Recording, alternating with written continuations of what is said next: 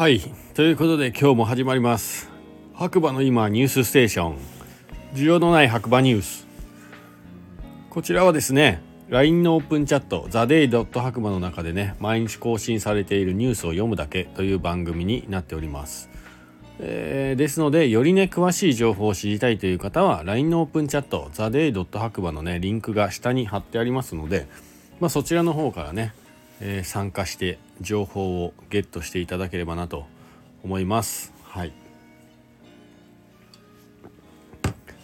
現在の時刻はですね23時49分ですね。11月29日月曜日あ29じゃない。11月の21日月曜日の23時49分を回ったところです、えー、長野県のね白馬村からお届けしております。改めましてガクです。よろしくお願いします。それではね今日もね早速天気予報からいきたいと思います。えっ、ー、と6時20分現在の白馬村曇り4度ということでまあ比較的というか昨日のね日曜日の天気が嘘のようにですね青空が広がってですねなんか外出たら家の中より外の方があったかいっていう感じのまあ蒸してたからなのかわからないんですけど今日は一日ね結構あったかい日でしたね、はい、山も結構ちゃんと見えていて。もううっすら雪景色じゃなくてがっちり雪景色ですね。もう真っ白い山がねバチンって出てて、はい、今日はいい一日だったんじゃないかなと。天気で言えばねはい。まあ強いて言えば昨日のね白馬コーヒーラバーズフェスでこの天気が欲しかったなっていうのはねやっぱりありましたけどまあしょうがないですね天気は。また次回懲りずに第4回ねやりたいと思いますんで皆さんご協力よろしくお願いします、えー、それではね今日のニュースというかまずはお知らせですね。えー、モンスタークリフのね佐藤くんが週1回ね月曜日に更新しているスタンド FM のね放送が今日ありました。えっ、ー、と今週のファンキー898ということでテーマはグリーンシーズンのお礼ということでね。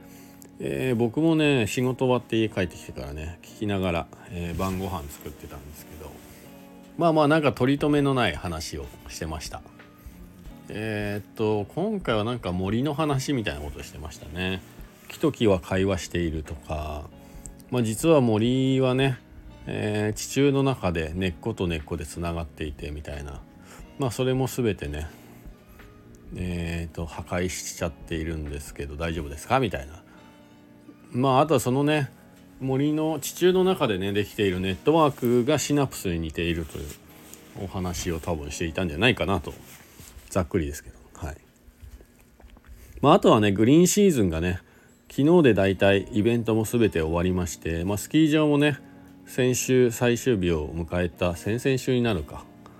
はい。なのでまあ一旦ここでグリーンシーズンね白馬終わりましたということで皆さんありがとうございましたというねえー、ラジオになってました。はい、で今後このねオープンチャットの方どうでしょうね。毎日普通に流れていくのかどうなのか冬バージョンになるのかどうなのか、まあ、その辺は明日からね交互期待ということで。は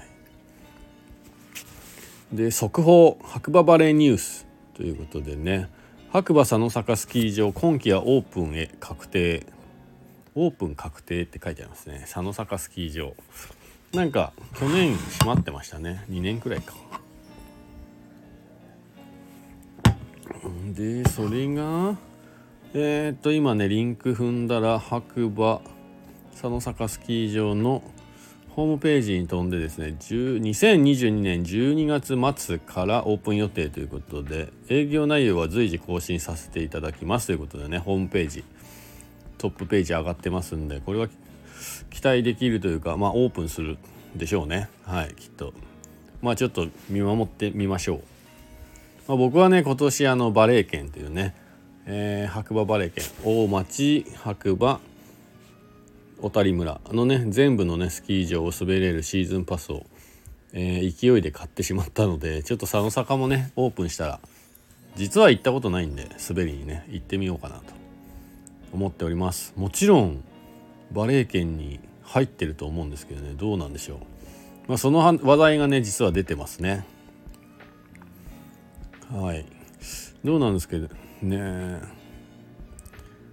うんまあこれもねもうちょっと不確定情報なのでまあはっきりしたね情報が出てくるんじゃないかなと思います。はい。ちょっとこちらを待ってみるしかないですね。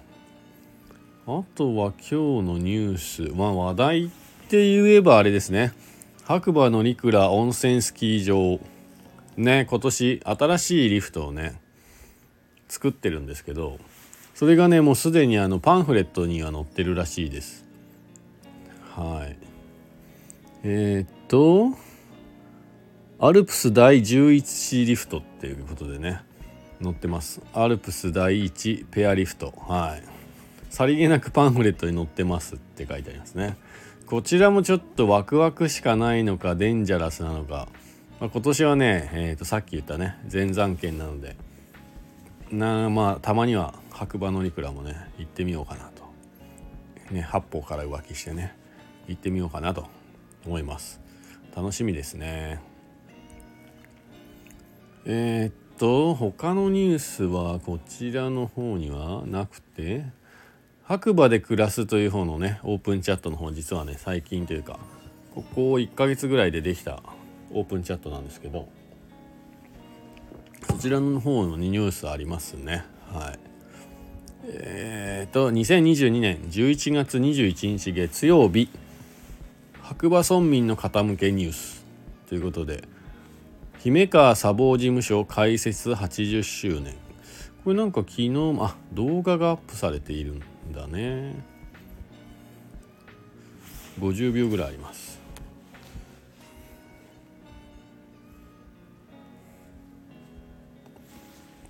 あ違う結構長いですねえーとちょっと音一瞬流してみますか川が被災後でございます。えー、この氾濫によりまして、えー、姫川にかかっておりました鉄道橋が流されております。江戸園この姫川温泉でございます？姫川の氾濫により家屋が倒壊する状況。えーと、こちらですね姫川砂防事務所開設80周年記念シンポジウムの様子ということで姫川砂防事務所が開設されてから今年で80周年を迎え未来に向けて後世に継承すべきこと今後起こりうる大災害と向き合うために必要な取り組みなどを皆さんと考えるためのシンポジウムを開催しました。当時の状況を録画しましたが冒頭については回線不調のため録画が途切れてしまいましたということでね。YouTube の方でね載っております。興味ある方はこちらもね LINE のオープンチャットからはい白馬で暮らすというね LINE のオープンチャットの方から行ってみてください。リンク貼ってありますんでね。で2個目。日枝山崩れを防災の教科書に砂防施設見学など投資あ日本語難しいな。砂防施設見学などを通し発信へということで。こちらも砂防系ですね。えー、っと。これ毎日新聞って書いてあるな。信濃毎日かな、えー、山崩れの規模から日本三大崩壊の一つに数えられる長野県小谷村の日枝山崩れについて県と村は災害の防災学習や観光復興に結びつける対策の検討を始めた。現場の直下近くまで車で行けるメリットを生かしつつ数々の砂防施設の見学なども通して災害を後世に伝えるという。山崩れは明治末期の1911年8月8日午前3時ごろ白馬乗鞍岳の東約5キロにある日枝山かっこ1443メートル過去閉じの山頂部の北側斜面で発生。幅3キロ高さ300メートル厚さ 1000m の土砂が崩れた。結構ですねこれ。厚さ 1000m って 1km ですもんね。当時の天気は平穏で地震も記録されておらず原因は不明。ただ4日前頃の大雨が引き金になった可能性はあるということでね、まあ、原因が分かってないということですね。土石流の量は東京ドーム120杯分の1億5000万立方メートルと推定され谷間の裏側を流れ下って集落を襲い23人の命を奪った。また本流の姫川との合流点に達して高さ60メートルのダムを形成。姫川上流数キロの集落まで浸水した。翌12年の4月と5月にも大規模に崩壊し7月の大雨では天然ダムが決壊。いずれも住宅や農地に大きな被害が出たということですね。これすごいですね。天然のダム60メートル。そりゃ浸水しますよね。こういう歴史をねちゃんと学んで次のね災害に備えるっていうのはまあ確かに大切かなと。記事を読んでたら今思いましたね。はい。